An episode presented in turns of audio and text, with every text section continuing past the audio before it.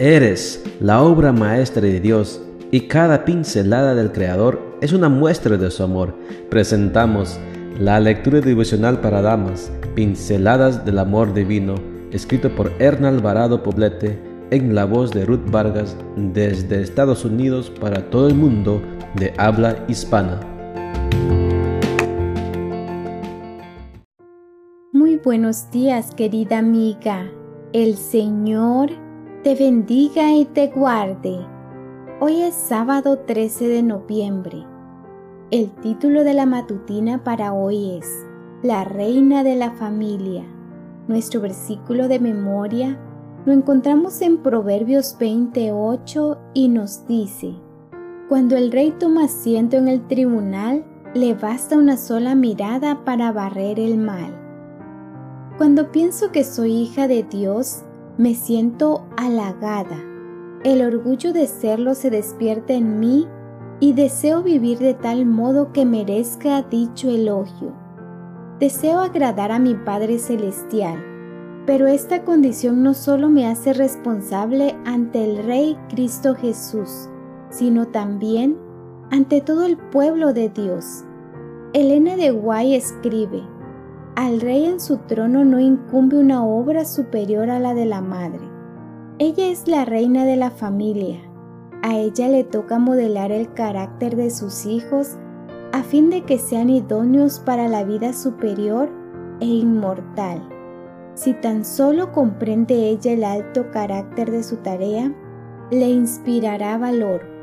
Percátese del gran valor de su obra y vístase de toda la armadura de Dios a fin de resistir a la tentación de conformarse con la norma del mundo.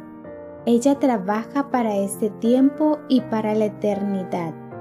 El hogar cristiano páginas 195 y 196. Si eres reina, es obvio que tienes súbditos. El versículo de hoy dice que cuando tomas asiento en el tribunal, te basta una sola mirada para barrer el mal. Esta ilustración nos habla de una tarea que las amas de casa realizamos todos los días con una escoba y en la que somos expertas. Sabemos que un buen barrido incluye rincones oscuros, debajo de los muebles y llega hasta los más recónditos espacios donde se acumula la basura. Con una sola mirada nos damos cuenta dónde ha pasado la escoba. Dios nos invita a barrer el mal que se acumula sutilmente en las rendijas de la vida en la familia y que traemos a casa en los pies como resultado de caminar por un mundo contaminado. La basura del mundo llega a nuestra casa encubierta en libros, música, ideas y estilos de comportamiento y la introducimos en la familia sin percatarnos de que es un foco de contaminación. La higiene espiritual y la emocional son tan importantes como la higiene física, el aseo y la limpieza de la casa. Seamos reinas con escoba en la mano y sin titubeos ni temor, barramos y saquemos todo lo malo y todo lo que tenga apariencia de mal. Mientras lo haces, procura que la corona permanezca bien puesta en tus sienes para que al hablar lo hagas como una hija de Dios.